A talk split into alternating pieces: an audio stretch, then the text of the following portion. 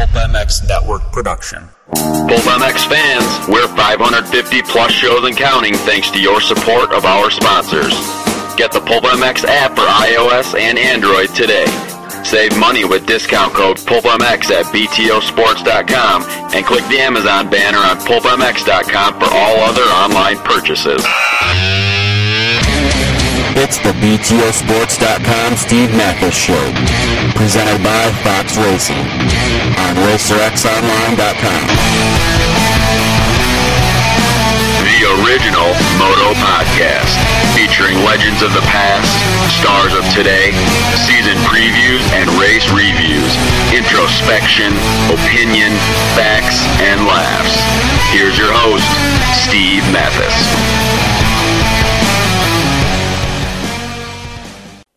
Welcome to the BTOsports.com Racer X podcast presented by Fox Racing. Thanks everybody for listening. I appreciate it. This is Steve Matthes, of course. Use the code PulpMX when you're checking out at BTOsports.com. Save yourself some uh, some big coin. Great guys, uh, brand new website, mobile phone friendly. OEM parts now. BTOsports.com carries it all. Also, Fox Racing on board presenting this to you. Foxhead.com. Visit your local authorized Fox dealer or visit Foxhead.com to uh, to look at the latest stuff. 2016 gear out now. Dungey, Roczen, just some of the guys that are wearing Fox Racing. All right, and with that, let's get started right into our show. A guy uh, that I thought about uh, a couple weeks ago calling, and uh, he was at Loretta Lynn's all week scouting things out, and uh, I'm glad to have him on to recap his career. It was a fantastic privateer career, lots of top tens, uh, and we'll get more into it and find out what he's doing now. It's uh, it's Fred Andrews. What's up, Fred? Oh, not much, man. Just uh, like you said, I was down at Loretta Lynn's, enjoying amateur racing. You know, Mm-hmm. we all go down there and we all start there and hope that it makes us a Yeah. Professional career sometime. Right, really, right. I, I was talking to uh, our mutual friend Rich Taylor this morning, and I said I was doing this, and he said to give you shit for not coming and finding him. His kid raced, and uh, he heard your voice over the intercom, but he never, you never went and saw him, so he's pissed. Lightning Richard Taylor. Well, I didn't know. I didn't even know he was going to be there. It's, it's funny. You know, the group I grew up with, everybody has kids now, and they're all racing. So Yeah. it's, You- once it's in your blood, man, it's in your blood. You got to find time for your team, former rad and bad teammate, Fred. um, but thanks for doing this. What's up with you now? What's going on with Fred Andrews these days? I, talk, tell us a little bit. Well, right now I'm running, I'm managing running the KR4 Arrive and Ride program on the GNCC series, and we also do the Sprint Enduros, which is really catching on back east here. But what we do is we are like a factory team for the privateer people, the people Okay. that want to just come to the races. The parents really don't know a whole bunch about motorcycle racing or how bikes set up or what they need or where to stay and all that stuff. And Mm-hmm. we have like uh, 18 guys on the team and we provide everything we have the mechanic we get the bikes so they kind of they just rent the bike per round Oh, you know, cool. we have yeah, yeah, kids that do it for the whole year and the parents show up they drive in their car they save a bunch of money yeah. with driving there the kids come we take care of the kids during the race the mom and dad are out there watching at the mud holes the uphills or enjoying themselves too while while the kids are racing knowing that KR4 is taking care of their kids in the pit area if they need something Oh, that's cool. and then then after the race, the parents, you know, they can hang out or they get in their car, they drive home. You know, we load everything up, go home, wash the bikes, and then start race prepping them for the next weekend. It's a little bit. I mean, obviously the bike rental part is different, but it's a little bit like uh, what we see in Supercross with the, the Teddy Parks team, the Privateer Journey team, or or that. Yeah. A little bit like that. Then. Yeah, I like that, but you know, the, a lot of the parents really don't know what to do at the races or where to go, so we help them. And plus, the parents want to give them the best tools they can to make them become professional or to let them do the best they can do. So, you know, a lot of parents are busy all week long working, and the kids got a practice bike at home. The kids riding the practice bike, and the dad doesn't have time to race prep it and get it all ready and take a whole day off work to get it done. So that's where we step in, and we have everything ready for them to go. Plus, let's face it, too, as a former uh, GNCC champion and a guy who, you know, I don't know, whatever, 600, 600 podiums in GNCC racing, you know a little bit about uh, the tracks and the terrain and what to watch for and everything else. Like it's, it's almost like having, you know, like a little perfect riding coach as well, right? Yeah, right, exactly, and that's what I do. I, the the kids and I we go on track walks on Saturday after the quads get done, so we don't have to worry about getting run over. And we kind of walk and, like you said, Mhm. talk about different things, line choices, crossing creeks and logs, and yeah, I'm always there to help them. And you know, when I started, I had Jeff Hicks got me in to the spot where I was in the motocross part. He Mhm. had Bob Hannah as his big buddy, so I kind of Yeah. just was on their coattails, and you know, you learn a lot and you get a lot more um, things handed your way, or you get more lessons learned, and you don't even know you're learning them just from hanging around people that that have done it. Right. And uh, oh, that's good. Good to hear that you're still doing it and still all that. I know you had a, geez, for well, for a couple of years there, you had a Husky team and you also ran a Monster Cowie team right after you sort of transitioned to the GNCC side. So you've been going to the races. I mean, people may not realize moto fans like what happened to you, but you had a nice career post motocross, and it looks like you're keeping it going. Yeah, 1993 is when I made the transition to the GNCCs. I actually went to Gainesville to the first pro national motocross, and I Mhm. Got an eighth or ninth, I think, something like that. And then on Tuesday was the GNCC race, Right. and my brother, my brother Joel, did the GNCCs the year before, but his knees got too bad and he couldn't do it. And he said, "Man, you need to try this. You need to try it." I'm like, "Well, Right. all right, I guess I will. I'll go try it." And I won that race on Tuesday and shocked everybody. And Yamaha came to me and said, "Hey, we want you to do the whole year." And I said, "All right, let's do it." Yeah. So, um, thanks to them and thanks to my brother, it's really extended my whole career in, Yeah. in racing. Dude, it's like I did one of these with Mike Brown a little while ago, and like he was out of racing after the pro circuit team dropped him, working at Jim's motorcycle shop in Tennessee. Then he, you know, he went to Europe, got a ride, won the 125 national title, which was pretty amazing, and then kind of was out of motocross and like figured, what am I going to do with my life next? And literally 15 years later, he's still racing. He's still doing these things, kind of like you too. Like, what were you do after this motocross thing? And next thing you know, you know, you're you're into this other whole world. And who would have ever thought that, you know, you can keep making a living and, and keep keep doing this thing long after the moto career is over. Yeah, I think in I think in '93, '90, you know, right there, the whole market kind of changed, and people realized that off-road racing, there's probably more people that just buy dirt bikes and go riding in the woods Yeah. and trails than actually race. And I think that's when the whole boom started. And I Right. just caught the very beginning of it. And Mike Brown, I remember racing with him in the Florida Winter Series, and he was the 125B rider, and I was the top pro guy Uh huh. and we'd be at Croom riding, and his dad would make Mike pop out behind me and ride for as many turns as he could behind me, and then I would get away, and his dad would make him cut the track and get cut in behind me. So uh, Mike and I got a lot of history, and it's kind of the same thing, like you said. Mike's a great Yeah. guy, and he's doing a lot for the sport, and he's elevated.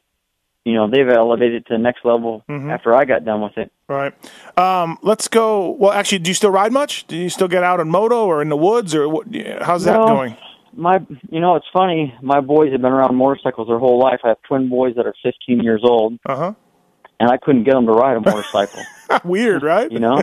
yeah, and I'm like, because I'm like, come on, let's go ride. No, no, no. Well, last year they actually said, Dad, we want to start riding. So my boys are riding now, so I ride a little bit with them. I mean, my boys just aren't racers, but we do the GNCC series and the Sprint Enduro, and they go Mhm. out there and they have fun, and that's the most important thing to me. And any parent should say, you know, your- kids need to be having fun at what they're doing. You can't make them do it. Right. They want to do it, do it. And my kids are doing it now. We're having fun, and they're never going to be racers. And I'm great with that, as long as they have fun and it keeps them out of the house. You know, every Mhm. kid thinks video games and got their cell phone, and nobody wants to get outdoors and enjoy it. And I think we're missing that thing. We need to reintroduce our kids to being outside on, a dirt bike or Yeah. whatever it is. Just get them out of the house. Yeah, I, I agree. Although I should probably follow that advice myself. Um, hey, let's uh, let's go in the uh, in the time machine here and go back and look at your career a little bit. I got a lot of questions for you, things that I remember growing up reading in magazines, and and then things you know I know over the years. Um, so your parents owned Andrew's Cycle, right? When did that start? When did that begin? Because that was a very very uh, big dealership for for many many years. So was it kind of like right as you were all? Did you always remember this, or when did that dealership start? Well, in 1982, after I went to Loretta Lynn's and crashed in the last turn when I was ahead of Jeff Stanton and Donny Schmit and lost the 100cc class, um, my parents opened up the shop the following year, so that'd be '83. Oh, okay. And I and I I actually said, you know what? I'm going to be a pro motocrosser. I'm out of here. I'm going to California. right. so I wasn't even there when my parents opened up Oh, the shop. okay. All right. So I was going to say, like, being a kid and having this started would have been a huge advantage to you, but you were already older. You're already on your way by the time the shop opened. Yeah, I was uh just turned 18, I think, and my Mm-hmm. dad said, "Okay, you're going to be a professional racer." I said, I sure am." He goes, "Well, you can take that bike, that three-wheel trailer, and and that Chevette and go racing." You know, Chevette. a Chevette's like a little Kia, you know. And I'm right, like, right. "All right, I'm going to California." And Yeah. my buddy and I jumped in that car and we drove to California. Oh, wow. That uh, That's pretty cool. Um, so looking back at the the Racer X Vault, it's kind of crazy. Your your pro start, you started in '85. Uh, was the first results that you kind of had um, on a Honda. Um, why Honda? Was it just something you something you chose that, That you was- liked, or did you get you get support? That was the year my my parents opened up a Honda only shop originally. Okay, Um, so that's how that got going. You know, we started with the Hondas, and you know everybody was on a Honda, so it was seemed Yeah. like it was the right choice. Plus, to promote the shop. yeah, and they were yeah they were pretty good bikes too back then, over everything else, especially right. Um, yes, sir. you uh I think okay, so you have a couple of solid years. In '87, um, I think most people remember you in '87. You're national number 44. So this is like your second year pro. You've earned number 44, which is already pretty well. Uh, tons of top tens. People really remember you. At least I think most people do from the '87 LA Supercross. That was the first time that. I mean, obviously I knew I'd heard your name, but as a kid, I would have been Yep. 13 then. I was like, oh, Fred Andrews. So I I went back and I watched that race and I knew you did well. You finished fifth overall, but you ran sec. Well, you were leading for a few laps, then you ran second forever. Uh, what do you remember about that race, and what was the what was sort of the lead up to that race? Like, did you? I'm, the start looks horrifically unfair. By the way, that start was was not very Well, I think- fair. I think it helped me that I got a bad jump off the gate. Right. you said it went in there. It was a fast 180 turn, and somebody came in there hot and just cleaned everybody out. And I rounded the turn with Guy Cooper, and I'm like, man, I think we're the only two guys standing here. so by the time they got up and got going, Mm-hmm. you know, LA was kind of an easy track. It was kind of fast, and Right. I could do all the jumps. And sure, the whoops, I wasn't as fast as them, but it kind of gave me a little bit of a head start. And we got going, and like you said, Guy Cooper passed me, and then I was in second for a long, long time. And actually, I was thinking when they were catching me, like mm-hmm. Rick Johnson and them, I'm like, man, just don't knock me down. Just don't knock me down. Go ahead on by. You know, I'm just Yeah. happy to be up here. And I actually remember Keith Bowen passed me when he was number six. Right. And I said, you know what? I think I can get him back. And I actually passed him back and ended up fifth. So I really did have a little bit of fight left left in me at the end, but it Yeah. was just cool being there, getting a good start, and, and the Supercross that's like none other. You know, everybody's Right. yelling and screaming, and you're jumping through the peristyles, and it was Yeah. it was a great memory for sure. Yeah, no doubt, right? I mean, and, and RJ, you know, gets you, and it's one of Rick Rick Johnson's greatest rides too. Poor Cooper, he gets second a whole bunch of times. That was his one chance to to uh, to win a Supercross. But um, in '87 in the Nationals, you got 10th overall on 125s, which is second privateer. I think uh, Ricky Ryan uh, was ahead of you, but. I mean that that's pretty solid. What do you remember about that year? Like, uh, were you out of a van, just a brand, just driving with you and your your buddy as a mechanic, or how- how'd that go? Yeah, actually, I had a um, when I got back from California, I went out to do those one races, and my dad realized that I was really serious about what I was doing, so he bought me a, a van. And then that next year, we graduated into a box van, and my brother was helping me work on my bikes. And I had a actually, Mitch Payton did my bikes. Of course, he was Yeah, built the best Hondas and still builds the best equipment in my opinion. And my bikes were so fast and so good. Like I said, I was getting good starts. I was actually mixing up with the leaders up front, and um, Micky Dymond and I had a few run-ins a couple times, and uh, yeah, and he won the was- title, right? And he was the he Yeah, won the title yeah. that year. Yeah. yeah, and it was fun. You know, he, uh, I was, I was learning, had good stuff, and it was, uh, it was really fun, really fun to, to be back then. And Yeah. you know, I think it, I think it's different too because we all kind of traveled around, you know, Uh huh. together. Rodney Smith and all of us in vans, we were like gypsies. We'd go from different places, and all of us riders, even though we were still competing against each other, and we were all top ten guys. We all kind of rode together during the week, so it was kind of cool. Yeah, you like found different tracks to ride at or whatever, right? I mean, it was one, Yep. of, one of those things. Um, that Coliseum race did. I mean, were you getting bikes and support from Honda at all? Anything from like a back door? It was it all through through mom and dad's dealership? Where I mean, because this is pretty good rides. No, I really wasn't getting any real help from Honda at that point. Okay. I just remember thinking, man, I got fifth place. I'm going to make so much money tonight. This Mm-hmm. is going to be great. Yeah.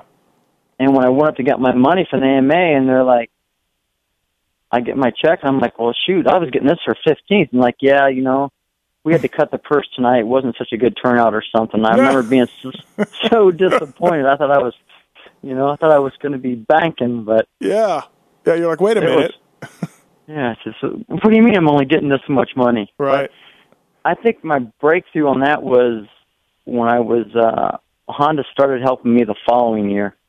In '88. Actually, when I yeah. yep, when I turned when I was national number seventeen. Right.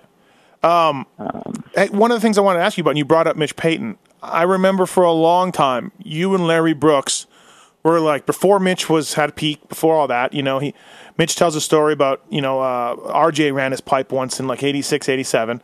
And uh, it really opened uh, DeCoster and Dave Arnold's eyes to, to that you know he could do good things.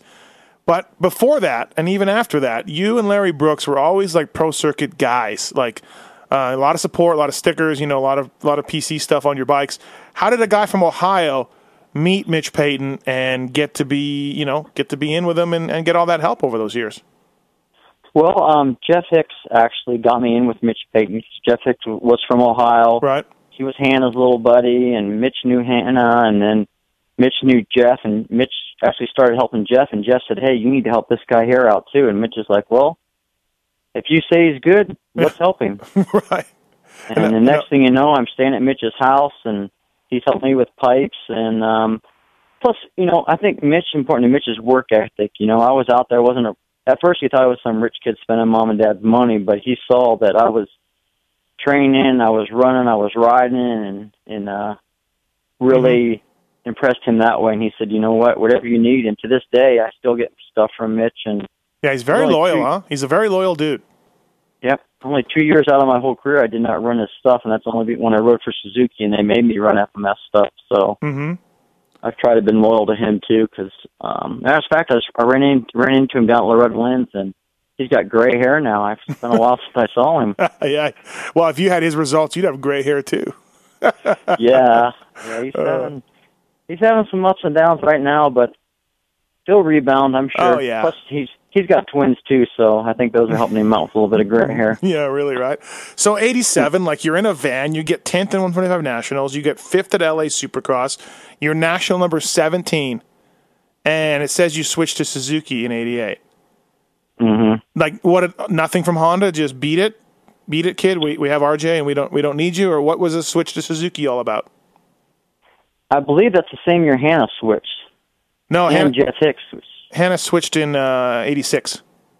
He's six. Maybe that's Yeah. why I did it because of him. I don't. Rem- I mean, Okay. all I all I know is when I got them Suzuki's, we went through a lot of them. They weren't as good as Hondas, that's all you know. yep, their quality was not as good as what the other ones were. That's for sure. And right. um, but actually, I did real well on it. Uh-huh. I did good, and you know, I think too the Suzuki started paying contingency that year. And if Yeah. I remember correctly, I think that was the year I was the I won more contingency money than anybody that year. I think on a Suzuki. Right. Uh, yeah, you got uh, 13th in 250 Supercross, or 250 motocross, uh, 16th in Supercross. You didn't race all the Supercrosses. You didn't start until later on, and uh, you switched to a Honda for the 500s. Obviously, uh, Suzuki didn't make one, so um, and they were fine with you riding a Honda for on the 500 class, and they didn't really care. Well, actually, that, uh, with Rich Taylor, my buddy Rich, he was doing endurance testing for Honda out there at Honda Lands, and he said, "Hey, uh, there's an opening. You want to do it?" And I'm like, "Well, yeah, I'll do it." Right. So we started doing the endurance testing. You know, in Honda, man, they really put their bikes through the test. We were doing them like four four thirty minute motors a day, Yeah, and uh, there was like six of us, so we really did that. And actually, it was great for us because it was the off season kind of transition into the 500s, and we were actually getting paid to train, and we were riding somebody else's bike, so it was it was Yeah. a great thing. Yeah. How was that? It was just basically all all they wanted was time on production bikes, right? To see what broke. Is that kind of the deal, Yep. right? Yep, just endurance testing. When Huh. that bike would come in, they'd put gas in it, make sure the chain was good, make sure all the stuff was good, and the next guy would take off. I mean, the bike never cooled down all day long. It was it was Uh, a lot of fun. Did it pay well? What do you remember? How how did that pay? I think it was like a hundred bucks a day or something. It wasn't a whole bunch of money, but they paid for your food and paid for your hotel, and Yeah, I mean, you got to ride their bikes. and then so, your training, like you said, right? Yeah, can't beat it. Yeah, it's uh, it, it's it's one of those things people don't understand. There's this whole other world of like testing and and uh, development and, and production testing and stuff. And yeah, a lot of guys, a lot of guys did it. Like Rich, I mean, Rich did production they- testing and, and then new bike testing as well, like R and D. Yeah, and they take your lap time every time. If you start slowing down, you either pick it up or you go home. They I mean you just don't go out there and putt around. They want you to they want you to freaking abuse that bike. Yeah, yeah. They want you to get back on it, huh? Um, 89, you go back to Honda, and, and this might have been your best year. Uh, seventh in 250s and motocross and 500s motocross series, and 15th in supercross. And again, I don't think you did all the supercrosses, but 15th is uh, is no joke. And top 10 in both outdoor classes. W- Did you ride one year on the Suzuki, and you're like, oh wait, I got to get back on a red bike? Is that kind of how that worked? Well, or? I did good in the 500 outdoors. Yeah. And then Honda offered. I got a pro support ride from Honda. That the Okay. following year, so that's Oh. why I switched to Hondas. Were you pulling down uh, salaries at all from anybody, or just gear money, a little bit of gear money? Was that about it? Yeah, just some gear money, and it wasn't very much. And basically, you're running for a contingency program. You know, Honda had a great contingency going on, Mm-hmm. and you tried to get your other sponsors just to give you some kind of contingency. Right, try to match it, or whatever. This is a whole Yeah. era, like like Tom Carson or you or, or um, uh, the Hoop. These guys, you guys would have been, you know, maybe pulling six figures da- nowadays with these results. Uh, you know, there's so many more rides nowadays than there was back then. Back then, there was like uh, eight rides, and that's it. Yeah, yeah. You look at it, you know, and then I flipped on the flip side of that too. When I got into the GNCC, I was making good money. When I look at Eddie Lojak and guys like that that were Yeah, true, nine right? or ten time champions, they never made a dime. So it's kind of, you know, I just I caught the bus in the right place in GNCCs and the motocross. I'd do it all over again for the same results and the Mm-hmm. same amount of money that I made them because it was a great experience. I had a lot of fun, but you're right. I was just a few years too early. Did you ever? Did you go to Europe much to uh, to make extra money? Yeah, actually, I did. I did some uh, hard crosses over there. Oh, you did, huh? Yeah. which Jeff Hicks, of course, my buddy, he turned me on to that, and Right. it's all about who you know because he could tell those guys in Europe that hey, this guy's worth having. They could have never heard from me, and they'd say, okay, we'll have him because you know Jeff put his word in it, and that's that's Right. that's a big part of it. You know, Yeah. if you can go to a company, or I can tell my loyal companies, you know, fly or somebody say, hey, I'll say, Max. This guy here is good. We can we get some help, and he'll say, "Hey, if you say he's good, we'll work him out a deal." So right, right. you know, it still helps even for our team guys like that. Yeah. You wore Answer forever, huh? At you and Eddie Cole Mhm. go way back. Is that Yep. was that the deal?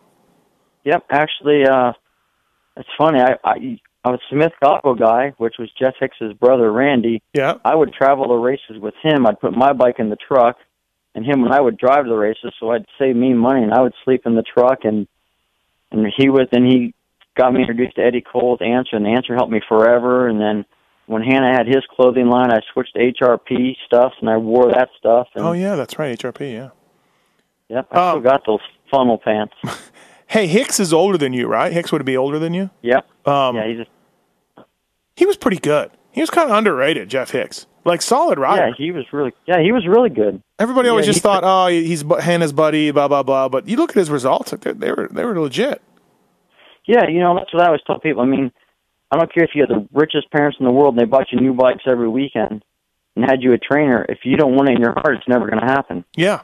Yeah. So you're, I mean, it made Jeff better being friends with Hannah for sure because Hannah was a great rider and Hannah liked to train and Jeff Yeah. wanted that too. So if you want it in your heart, it's gonna, you know, it's gonna happen. Did you ever go out to Idaho or Cali uh, and ride with Hicks and Hannah? Because I've heard some some stories about Hannah's tracks. Yeah, we went to Idaho where he had his tracks out there up in Boise. Yeah. and rode a lot, and it was like Southwick all day long, and it was And they're just it was goat a lot of fun. they're goat trails like straight up down hills. I hear like they're just Oh yeah, he was. yeah, we called him a Billy Goat. He was. He loved to climb things and do the gnarly stuff, and right. it was kind of safe, but it was kind of on the verge. If you don't make it, you're done. And then I went out to California, and I think his uncle had a place out there in the out in the desert there, and Right. that's where Hannah first started riding. Jeff and I and Bob used to go out there and ride, and uh, it was a lot of fun. He was Yeah. he was definitely crazy. Yeah, really. Um, and it kind of different. Like I've interviewed him a bunch, and I know him a little bit on a personal level.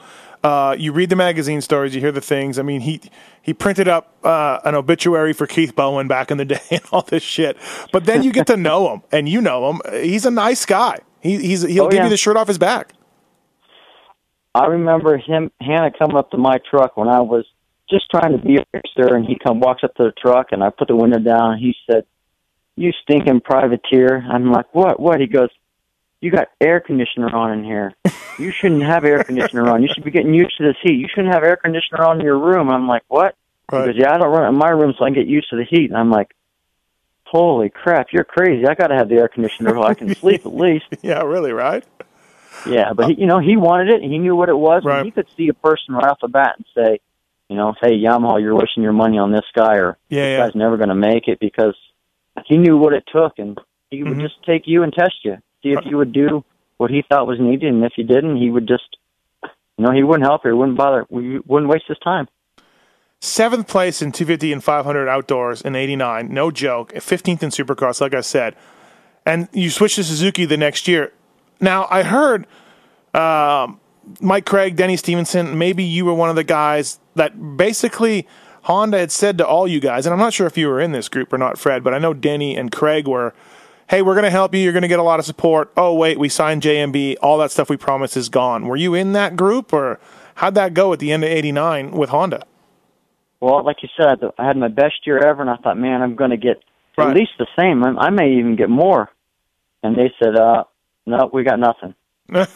Yeah, like seventh place. I mean, I, I know, I get it. They got RJ. You know, they got these these good dudes, but you must have been like pounding your head against the wall. You're getting top tens every week. Basically, looking at your results, fifth at high point in the 250 class, and sevenths and, and ninths and 500s, and, and you know top tens and 250s, and and just see you later. Like it's got to be Yeah, frustrating. Yeah, it, it was. And, you know, it's just you you know you have your best career, and you think, man, it's going to happen this year. I'm going to get some more stuff, and it wasn't like I was getting fifty, sixty thousand bucks a year. You know, I'm getting some bikes and some parts, and I was happy. Right, right. And, and then uh Suzuki said, "Hey, we'll help you." Yeah, So that said, okay, and their contingency was better. So I mean, basically, whoever paid the most money, I, I was going to ride their bike because you know, in the end, I'm there to try to make as much money as I can. You know. yeah, absolutely. So Suzuki, uh, did you get a salary at all, or just a real good bikes and parts, Nope. free bikes and parts? Yeah. Yeah. Just bikes and parts. I never got a salary till I turned GNCC racing. Of course, right? Uh, yeah. But, but and I never thought you could ever make money off road racing, and boy, was I wrong. yeah, you uh, unlike like so in '88, the Suzuki kind of stunk. But '90, they're actually decent bikes. They were getting to be better. Do you remember them being a little better? Maybe not Honda esque, but better. Yeah. Yeah, yeah, yeah, they they definitely caught up. You know, the joke was at first that all the bikes were built on a Honda crate bolts. You know, because you know they really weren't bolts, but uh, Yeah, you know everything yeah. got better. You know, Yeah. Honda had a leap on everybody, and then all the Japanese guys said, "Hey, you know," Right. they all got into it, and uh, it's like now I think all the bikes are really good. It just depends on who's on them. Yeah, they are pretty equal nowadays. I think Hannah told me, Bob told me that really the 89, 90 bikes were the first time that kind of his influence became, you know, he switched in 86, but it takes a long time to get that boat turned around. And, and in 89, 90, he felt like they were starting to listen to him a little bit, make them narrow, make them skinny, and, uh, you know, try to make them decent bikes. So, but again, so you switch off Hondas, but you're still, still doing pretty solid. I mean, um, you know, decent results on the Suzuki, maybe not as great as on the Honda. Like your 89 was probably your career year. But I mean, in, in 90, you got eighth in 500s. Of course, that's on a Honda. But 14th again. Were you hurt a little bit, or do you remember getting injured or injury? Get injured? Yeah, I think I had a few little minor things Yeah. here and there. I never, I mean, thankfully, I never. When I was hurt, my body said it was hurt. I didn't ride. You know, I wanted Yeah. a long career. I didn't want. I never really. There's certain injuries you can ride with, and certain injuries you can't. So when my Mm-hmm. body was hurt, if I had something hurt, I'd never push the envelope and rode. You know, if it was Right. going to injure it worse or make it make it where I wouldn't be able to ride at all, like Right. a lot of guys kind of do now. I think a lot of people think, well, you know, I got to push you half to race. Well, no, you don't, because you know, if you want to have a big career, you got to keep your body healthy, and Yeah. I think longevity that that's what saved me that way. Yeah, it doesn't. It doesn't doesn't help to come back early, especially if your results aren't good. It's such a mental game. Like look at Justin Barcia, right? I don't know how much you're following the series still, but Barcia's out there kind of fifth, sixth, seventh place guy, you know, blah blah blah. He wins them in the mud where he has fun and like a light switch. Now he's beating Ryan Dungey. And it's just such a mental thing. And if you're on the line, I think, and you're hurt and you're not able to perform, then mentally you start not being in the right headspace that you need to be in. You know, basically what I'm saying, Fred, is you riders are, are mental cases. yeah, we're you're definitely we're definitely nuts because, like you said, you get to the line and you're thinking, "Shoot, I didn't get to train right all week long," and you're already getting yourself beat up before you even start. So yeah, yeah that's no way to go to the starting line for sure. So, like you said, so 90 you ride Suzuki, 91 you're back uh, again, 10th place in 500s. You like the 500 class wasn't as strong as the 250 class back then. They split it into two series, but still, Fred, you look like you were a pretty good 500 rider. Was it something about the bigger bikes, or something about a Honda bigger bike, or, or what was it about the 500s that that made you do so well? Yeah, I think it was.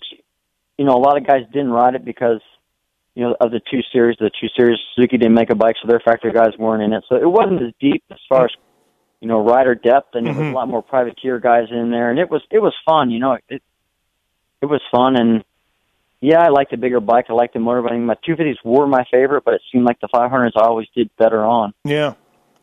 Do you? Uh, my my my childhood hero Ross Rollerball Pederson once wedged a CR500 motor into an RM250 chassis uh, and raced a little. Did you ever try that? Did you ever think about that? Crazy Canucks. No, I don't no, think it, I didn't. I didn't like making a bike. You know, I rode what was there right. and old Can, rollerball. Uh, he was a crazy guy. Imagine this: it didn't handle that well. The twitchy RM250 with a 500 motor in it um, didn't didn't quite work out so well. Uh, BTOsports.com Racer X podcast presented by Fox Racing with uh, Fast Freddie Andrews from Ohio. We're going to take this quick commercial break here and be right back to, uh, to talk more to Fred about his career. Use the code PulpMX15 to save yourself, uh, 2015 to save yourself 10% at Race Tech Suspension and also uh, Dirt Cheap Helmets. Uh, go to dirtcheaphelmets.com, use code RiderX, and you can save 5%. They're already smoking good deals. And uh, stay tuned. We'll be right back with Fred Andrews. Hey, thanks for listening to the BTOsports.com RacerX podcast presented by Fox Racing. Race Tech people, racetech.com. These guys have been in business for over 30 years, supplying racers, riders, and tuners with factory level suspension to everyday racer. There's a lot of top suspension guys in the pits that got their start with Race Tech. Uh, trust me on this. There's more than a few guys that have learned underneath Paul Thede and gone on to uh, to great things. Paul Thede, the original suspension guru. I guarantee you, eh, probably 82.7% of you people listening to this podcast need some sort of suspension work, whether it's uh, just a simple oil change with new bushings and seals, give your bike some love, whether it's the right spring rate for your weight and or speed, or maybe you just need some revalving on the machine to uh, help you uh, take first place in that Chicken Licks Raceway. Something, something uh, on your bike needs attention for Race Tech. I guarantee you. Freeze, Gilmore, some of the guys just using uh, Race Tech Privateer Proven. They work with uh, Ben LaMay also. They're back with Ben LaMay, and uh, they offer a full line of Race Tech high performance springs. These springs are called high performance because they're extremely lightweight for their rates and feature the tightest tolerances in the industry. You want to save ten percent? at uh, Racetech, go to PulpMX 2015. When you order, you can save 10% at racetech.com. And they're uh, proud sponsors of this podcast, and we thank you guys. All right, back to the show. DirtCheapHelmets.com is dedicated to protecting your head and your wallet. The site is hands down the coolest and easiest to use in the helmet world. DirtCheapHelmets.com is the one-stop shop to get helmets for you and everyone you love without breaking the bank. We have helmets for our grand opening starting at $40 and that includes free shipping. These are all new helmets that we get a great deal on and pass the savings on to the customer. This includes free shipping on all helmets and a no hassle exchange policy. We have a wide range of brands including Fly, HJC, Shoei, G-Max, and more. Podcast customers can get 5% off these already smoking good deals by using promo code RIDERX. All right, and we're back on the BTOsports.com RacerX podcast, presented by Fox Racing. Fred Andrews. Fred, did you ever wear Fox? Never did, did you? No, sir. No, never. Nope. I remember that. Hey, um, this whole time you're racing, like you know, you're getting top tens. How's your relationship? I mean, obviously we talked about Hannah, but how's your relationship with Wardy, RJ, Lechien and these guys. I mean, did, were you broing down with them? Were you riding with them? How how was that kind of relationship? No, I don't. I rode with Johnny O'Mara a little bit Did you? because of Hannah Yep. and David Bailey, but never really. Jeff Ward, just you know, say hi or talk to him. Right. You know, when you're at the races, them guys are on their game, and you don't really talk to that many people at the races. Mhm. You know, you don't. I never really saw them out doing different stuff. You know, I'm not really a social butterfly. I kind of keep Right. in my own little group, anyways, and Doing your deal. yeah, I mean, Um, of course, Lechien, everybody saw him out, right. so Yeah, you knew where he was at night. Um, yeah. How was uh? How did what was Team Rad and Bad? All I remember was those posters as a as a as a young boy. I remember the posters, Fred, with your bike. Uh, but uh, what was Team Rad and Bad? It was uh, based out of Michigan or something. It was based out of Cleveland, Ohio. Actually, Oh, okay. You know, my career was my career was on the downside. You know, Mhm. I was just I was still racing and having fun, but you know, I was starting to have to use my own money instead of somebody else's. And uh, Rad and Bad was started by Jeff Johnson. His dad actually printed all the NBA basketball cards, Oh, okay. trading cards, Oh, all on right. his place, and he wanted his son liked motorcycles, and his son made a few posters, and the dad had the, all the equipment to print, and so the cost of making the stuff was next to nothing, and they started making motorcycle trading cards. And um, being from Ohio, I guess I kind of met Jeff, Right. and um, I remember that. my yeah, those cards. girlfriend at the time, she Jeff said, "Well, we'll hire you, and we'll have her make posters." So, who's now my wife, Amy, and she was making posters, and I was racing for the team. So, she was there selling posters and making money, and I was at the track making Oh. money racing. So it kind of worked out good because then we traveled together more, and it was it was it was a lot of fun. It's something that I can't believe never really caught on was the trading cards. Yeah. I mean, they sold they sold so many more posters of pretty girls than some guy on a darn dirt bike. I didn't know that was your wife, Fred. Now I feel bad for thinking all this time One about. of them, one of them, he had a whole bunch of. He had like four or five or. Oh, six okay, maybe, yeah. All right. I, I think I, I'm pretty sure. Weren't you 18? What were you? 18 on that that Rad and Bad 24. team? 24. Okay. Yeah. Yeah, I think I have a poster. Rad and Bad. It could be your wife. Who knew? Um, okay, yeah, I do remember the Rad and Bad thing. I, I didn't know the trading card co- the connection. That's pretty cool. I like that. Yeah, that was the, that was the main thing for them. They thought would go. You know, that was what they really were trying to achieve. Was everybody's got baseball trading cards, so why not have motorcycle trading cards? And it Yeah. actually never didn't take off like they thought it would, for sure. Uh, so okay, the career is winding down. So you, like you said, you go to Gainesville. You what? Let's see how you, how you did at Gainesville '93. You uh, eight, eighth in a DNF or something. I think, yeah, fifteenth seventh or something. fifteenth overall with a uh, yeah nine thirty two nine DNF. Uh, Hmm. Rollerball beat you overall, by the way. But anyways, okay. Uh, so literally, you your brother says, "Hey, try this GNCC race on Tuesday." Is that really Yep. how it goes? That's how it goes down. Yep, yep, that's how Wow. it went down. And you like put some handguards on and took your motorbike out. Actually, I don't even know if I had handguards even on my bike. Maybe I did some Kirby's handguards. I Right. went down there and signed up, and nobody knew who I was. Yeah. I didn't know where to park. I parked out by the big oak tree Uh all by myself. I had a motocross two gallon tank, and I had a milk jug. and uh, And you won. we weren't. Yeah, we weren't racing. So this would have been Scott Summers' days, or was he done by then? Ah, well, yeah, Scott Summers was the man, and I remember seeing his mechanic, Fred Bramlett, putting up a board. Not to worry, he'll get tired, you know, and this. And I said, shoot, I ain't getting tired. and, You know, uh, you know, one thing Rich told me about you, Rich Taylor, is that you didn't train a lot, but you were always like in phenomenal shape. Like you weren't like a hard trainer, but for whatever reason, you're just naturally you can ride a motorcycle for a long time. I don't know if you do you agree with that. Yeah, yeah, Yeah. I didn't. I rode a life cycle, a, a Schwinn Aerodyn a lot, and I rode my bike almost every day. I mean, I'm the kind of guy that needs to ride my bike all the time. Right. I couldn't take three or four days off and go racing. Mm-hmm. You know, it just didn't work for me. Now you apologize for my lack of GNCC knowledge here, but I do. I should have had Weigandt on the line here. He would have been able to fill me in all about it. But I remember you won a title one year, battle with Rodney Smith seemingly for a decade. Uh, is that kind Yeah. of how it went? You and Rodney? Yeah, lost to Rodney by a point or two every year. It seemed like Yeah. it was. uh You know what though? At, at the first when it started, they didn't count every race. You only counted out nine out of thirteen. Okay. and I and I was like Mister Mister Consistency. If they would have counted all the races, Mm-hmm. I'd have won more championships. You know, Yeah. Because some guys had bad races, but I was always, you know, top five, top three guy. We were winning, and Right. it's just somehow or another I never won another one, but I came real close and uh had a lot of fun with it. You know, it's it's different riding in the woods with guys like Rodney Smith and I and Scott Plessinger. We would get together riding and it'd almost be like a trail ride. We'd be having fun together and passing people and then going through cricks and logs and afterwards it was Mm-hmm. the whole atmosphere is so much different than motocross. Yeah, like I was going to say, we've seen a lot of motocrossers, and I did Unadilla GNCC and I did Indiana. Um, you see a lot of motocrossers show up for one time, and most of them suck.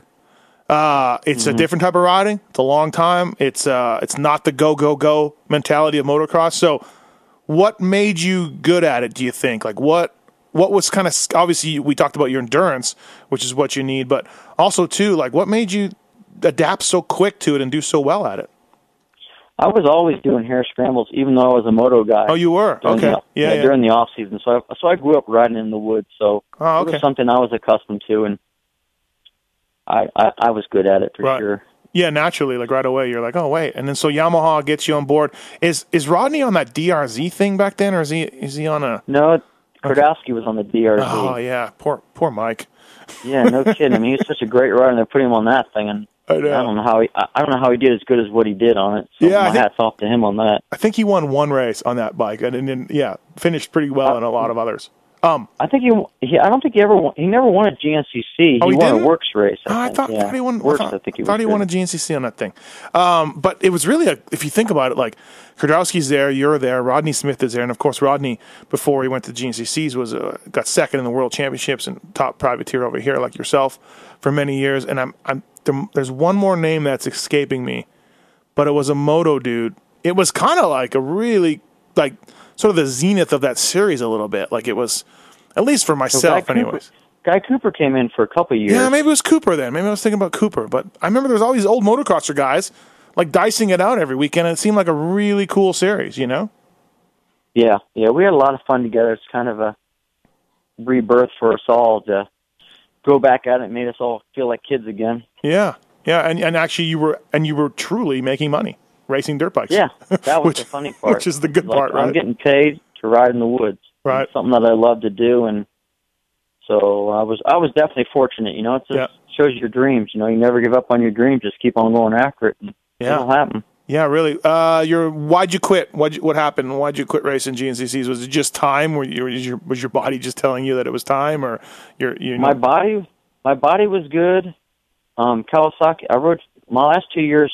I did a Suzuki deal with them for two years, and then at the end of about the middle of that, Reed Nordine from Kawasaki approached me about running the the Mhm. Kawasaki team for the next few years, and that's something I've always wanted to do was make that transition to run run a race team and be a team manager and do all that. And I said I would. I said, but I'm only going to race one year, and then the, the Mhm. next year I'm going to concentrate on making the team and hiring guys. So right. that's how that happened. Um, plus, you know, I lost the the will to want to get up and train all the time. I was just had enough of it. You know, I Yeah. had my day in the sun. Well, since 1984, you've been doing racing their motorcycles, so it's it's got to end sometime, right? Yep, sure does. And you know, I had a great career, like I said, and I had fun with it. And now I wanted to give back to Mhm. the young guys coming up and see who I could help and Yeah. let them achieve their goals. Was it frustrating sometimes when you talk to riders in the moto world that manage uh, teams or whatever? They they get frustrated because they want to be the one out there um, doing it, and it's all in their hands. Whereas as a manager, you're sitting back and you got a headset on, and it's out of your hands. And sometimes there's a little frustration there. What were you like as a manager slash owner of this team? Well, you know, off road we didn't have a, that luxury really. I think it was just just me running, me and my mechanic Joe Maurer. We were just together, and we kind of ran it together. It was more of a it's kind of like a family affair more than a Mm-hmm. if you don't win type of thing, you're out. You know, we uh, found for me in off road, you, you're a good person. You have a good family with you. You're going to be good at racing. You know, Rodney Smith brought his family to the races. My Yeah. family was there. Plessinger's family was there. You know, it's it's Yeah. kind of that, that family support really helps out. Little Aaron running around. Now look at him. Little Aaron, yeah, it's amazing. He uh, he shocked everybody, man. My hats off to him. He's worked really hard. He's had a lot of injuries, and uh, he's bounced back from them, and Yeah. that goes to show you, like his dad was never really breathing down his neck, making him be an off-road guy. He wanted to be a moto guy, and his dad let him follow his dream. That's really worked out good. Yeah, let him do what he wanted, right? Um, Yep. How long did you run a Kawi team for? Um, I ran the Kawi team for three years for those guys. Okay.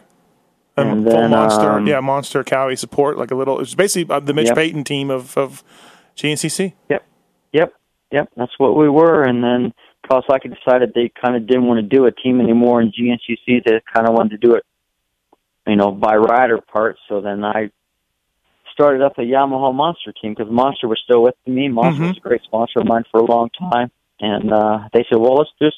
Do a Yamaha team then, and Yamaha said, "Well, you know, we'll get you some bikes for a good deal, and this, Yep. that, and the other." And boom, there we were again. We were back racing. Yeah, it's pretty cool.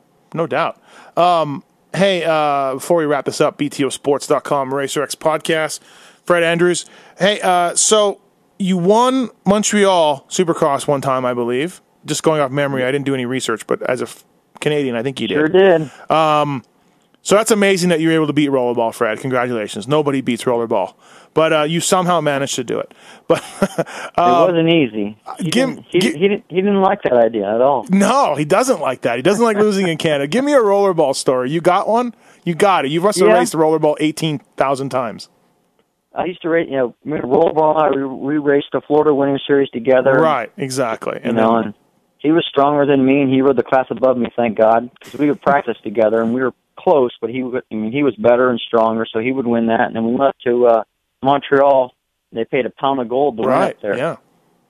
So um, I was on my Suzuki. I got the whole shot. Of course, rollerball.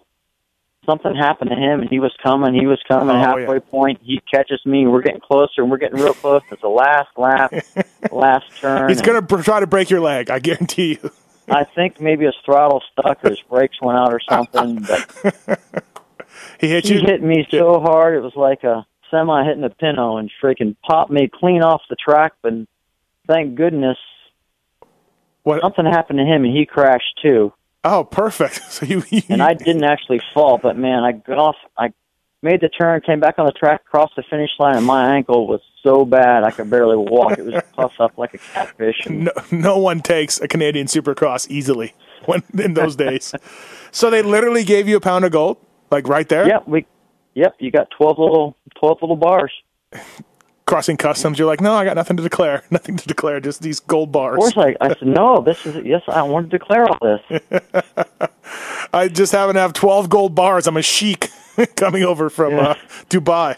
Um, yeah, you. Ha- uh, They're really chocolate bars. yeah, They're exactly right. Yeah, they're they're wrapped up in gold.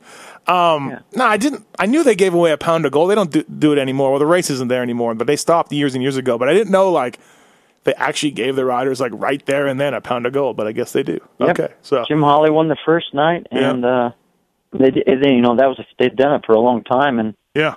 it was, it was cool. I still have them. Oh, you do? You didn't cash them in? Not yet. I'm not that broke. yeah, you'll wait. You'll wait and see.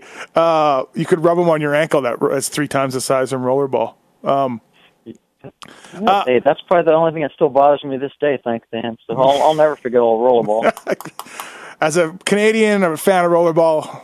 I'm happy to hear that, Fred. Um, sorry about your ankle, though. Uh, hey, uh, favorite track ever? Don't say Kenworthy's. Don't say Kenworthy's. No. Favorite track ever? I remember walking Kenway the first time, going one, two, fifty, sixty. There's a hundred and something jumps here. What the heck? You actually, I looked at your results. You, you did well there, but never any better than you would do at other races. You know what I mean? Like it wasn't a hometown track so far, so much for you. No. I guess uh, as people would love to, to be. I mean, don't get me wrong. Again, you did well, but you did well in a lot of tracks. So I think like High Point. I mean, Steel City at the 125 GP. I got fourth overall there. Oh yeah, I remember that. That was eighty-seven, right? Yep. Eighty-seven. And, uh, I remember that. Yeah. Micky Dymond won the first moto by a mile because Ron Lechien didn't make it home in time. to Yeah. To He, sign up that day. So no, he he's, didn't get the he's he slept in past his alarm. That's what I read. yeah. So Micky Dymond won the first moto by a mile, and the 2nd Uh-huh. moto. I mean, Bayle was there. That was when Bayle first came to America, and Yeah. nobody really knew who he was. And uh I think I got the start or something on my pro circuit Honda, and uh Mhm. Micky Dymond finally caught up to me, and I said, "Ain't I mean, I wasn't blocking him, but I wasn't rolling out the red carpet." And Right. we got into a fierce battle, and come up to the finish line at Steel City. It's still the same. It's that off camera, and you turn right, and you got like that little Yeah. double jump up before you make the hairpin and come back down. Right. And uh, he went wide, and I went on the inside, and I went just fast enough to hold him off so he couldn't cut beneath me and jump it. And Right. He stepped off the back of the bike anyways and shot put it into me. and uh, the bike tangled up into me, and it fell over, and I just kept on going. And Nice. af- after the race, uh, Micky and his mechanic, Chris Haynes, Yeah. they came over to my truck to see me, but little did they know, you know, I only had like 600,000 friends there. 'cause it's two hours from my house, and they come over and uh, they turned around and left. So This- the that's so- a good Micky Dymond story for you. The SoCal dudes didn't want anything. Didn't want none back then. Nope, they can't. No, no, none of us Ohio boys. So so Steel City either Steel yeah. City or High Point. Yeah, yeah, either one. I was gonna. My next question was your your favorite race, your best race of all time, but maybe you just told it to me. That sounds pretty exciting. Um, I, Yeah. I mean, or, High Point, or the Coliseum, High maybe. Point two, High Point two. Rich was there for this race. I uh, I was number eighteen on a Suzuki, I think, or 17, 18, whatever it was. And Mhm. the first moto, I don't know how I did. And the second moto, I come in, I got a bad start, crashed, crashed again. Came to the in the pit area when my brother was my mechanic, and I said, "Hey, my clutch lever's loose. Fix it." And he's like, "What?" I Uh-huh. said, "My effing clutch lever's loose. Fix it." Yeah. Next thing I know, I was laying off the back of my bike.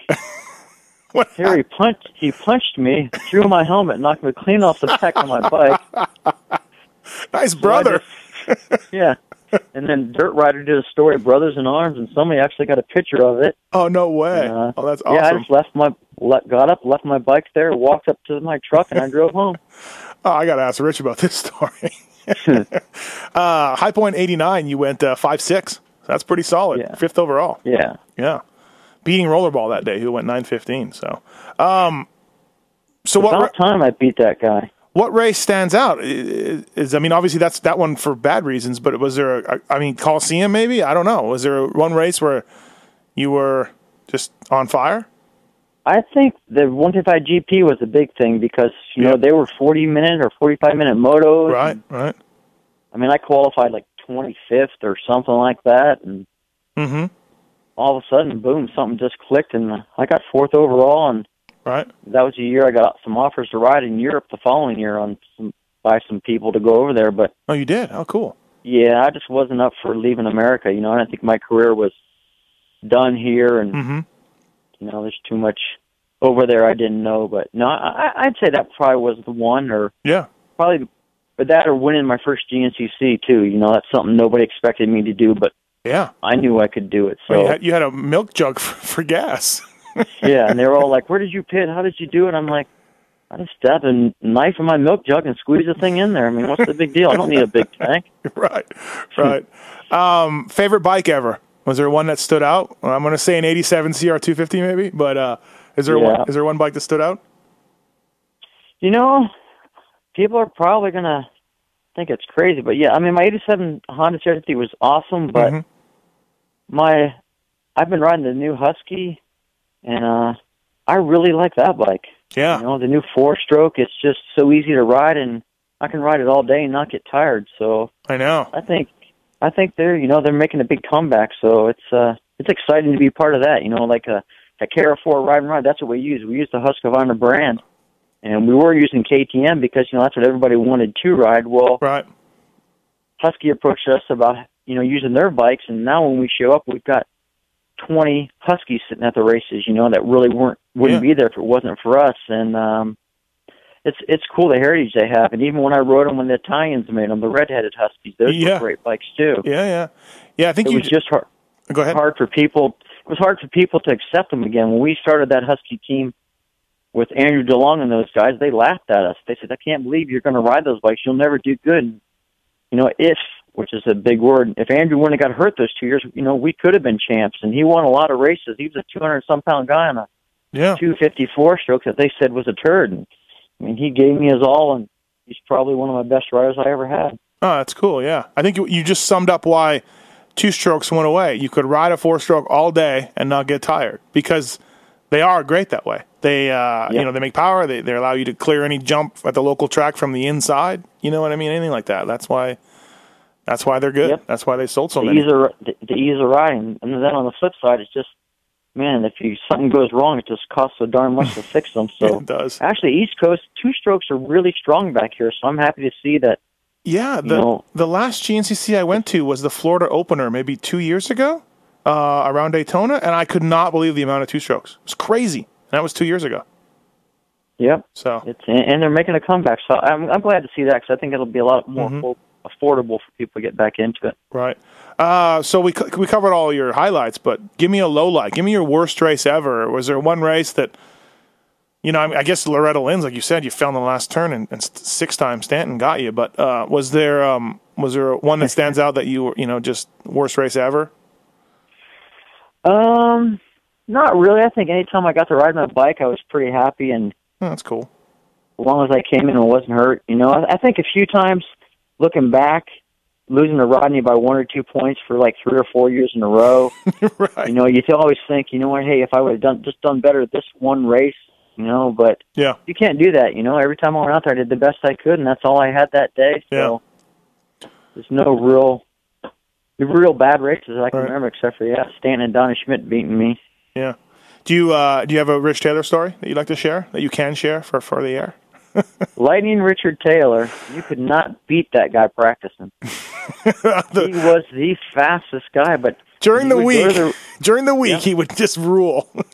oh yeah, I couldn't, I could barely even hang with him. And then on the weekend, he just was just as nervous, I guess. And Right. He couldn't couldn't put it together on a Sunday. I love the uh, my favorite Rich Taylor story is the uh, Washougal '96 one where he holeshots and then promptly knocks himself unconscious. I like to remind him of that every now and then. Um, I think it was '96. I was there as a mechanic back then. It was '95, '96, one of those ones. Um, well, hey Fred, thanks for thanks for doing this, man. A really solid career uh, on the motocross track and off road. Obviously, years and years of great results. It's a bummer, like I said back then in the era you raced in, like there wasn't. If you race now, you'd have a team and you'd be making six figures with these kind of results. But one of those things, man. And I like your attitude. It, it's good to uh, to see that you know, like you said, you wouldn't change a thing, and that's the way it is. And thank you for doing the uh, BTOsports.com RacerX podcast presented by Fox Racing. Thank you. Well, thanks for having me, and uh, it was nice talking to you. And Is is there a, a website where people can find out more about your uh, your deal in GCC, GNCCs? yeah, yeah, good good point. KR4performance.com. KR4performance.com. Okay. My email is f andrews at kr4performance.com. The number four, kr, and then Right. the number four. And if they need, uh, you know, that's the thing too. I mean, people can come try a GNCC. They've never done it, and know that we have all the tools that they need to make it happen. You know, we've got mechanics at the track. We've got Yeah. big trucks. We've got the canopy. We've got everything. We've got Rocky Mountain. ATV MC's our main sponsor this year, you know, and they came on board with us, and uh, you know, we've got guys from all over Europe and America, and just you know, people want to come try it but don't know how to do it. Man, we Yeah. can help them out and make their dreams come true. Well, cool. Yeah, we got lots of listeners to these things, so hopefully you can get some business from uh, from this. It's really cool. Once they, if they've never tried a GNCC, they will try it and then realize that it is, it is hard as shit. um, they'll realize that the, that that the off road guys are really true heroes. There's no doubt. One Because- more, one more quick question. Yeah. Story. Guy Cooper, you know, he came back and did it, and he came up and uh, he won the first race, and they, you know, they paid good money the first race, and then Mm-hmm. the next race he got like fifth, and he went up to uh, get his money, and they're like, you know, hey, I come here for my money, and they give him three hundred bucks, and he's like, I rode three hours for three hundred bucks. You guys are nuts. You're like, how, I, I I, I was doing a lot better when I was winning or getting podiums in supercrosses. So yeah, it's a little different pay scale off road, but yeah, no, it's that's it- part of it. yeah, exactly. No, uh, thanks for doing this again, Fred. I appreciate it, man, and uh, good luck with everything, and uh, and we'll see you down the road. Thank you. All right, thanks for having me. Talk to you later. All right, see ya. Bye.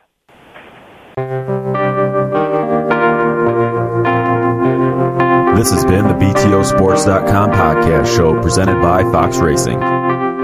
Don't forget to check out some of our past shows, including motocross legends such as The Bad Boy, Rick Johnson. I looked down and my hand was junk. I mean, it was sitting over to the side. The tendons were jerking in weird places. And, and my biggest disappointment with Danny Storbeck is that he never said sorry. Because Danny and I were friends, and we've never talked since. Brian Lunas. Before the 500 event, Dave and I fly to Germany, go down to Stuttgart. There's this little shop out the back of the Mahle factory. We get our cylinders, take them back, and you know off we go. And you know we ran Nikasil cylinders as a factory part for a handful of years before anybody ever saw it in production. Dave Arnold. And, and McGill was all, you know how he did the big pancake thing, and right. and he's got the thing. He's completely laying on the gas tank trying to miss his tree. I mean, he would have gone even harder, jumped farther if that tree hadn't have been, you know, if, if it hadn't have been there. The Hurricane, Bob Hannah. I love the guy. I don't dislike. I think he's the greatest competitor this sport ever had. That absolutely 100% in my mind. I firmly believe that statement I said about these modern day guys in Switzerland or Holland or Belgium on 45 minutes on the same bike. You're not beating Roger. Are you crazy? They're not doing it. If they think they're so much better nowadays than they were in those days, they're fools. They're different bikes, different times. The Beast from the East, Damon Bradshaw. it got to the point where I didn't want to leave home. And once I got to the race, I wasn't into it. If I wasn't going to give 100%, I'm not going to take their money. The working class hero, Doug Henry. It was definitely an emotional moment for me. Just thinking to myself, that's it, you know. And it's it's amazing the stuff that goes through your head in a short amount of time of the things that you know that I was going to miss. The Dogger, Ron Lechien. until you really open your ears and you want to listen to what they're saying, it's like beating a dead horse. You know, and I know from personal experience. Did anybody ever sit me down? Of course they did. Everybody did. Pro Circuits, Mitch Payton. There's two ways to make the money. One is you can sign for money, or two, you can earn the money. I'm a high believer in earning the money. I think they ride better when they earn the money. Seven-time Jeremy McGrath. I was so mad, like so disappointed and so frustrated that I just pulled pick and I left. Every point counts. I could kick myself to this day for not just riding around in tents. It's Been no problem. My my ego got in the way, you know. The O Show, Johnny O'Mara. stuff that you could you'd sit there if you didn't even want to ride it, you just wanted to just look at it all day. I mean, I got a chance to test all that. I like that era I was in. I really do. Search Pulp MX in the iTunes store to enjoy these and over 500 more great motocross podcasts.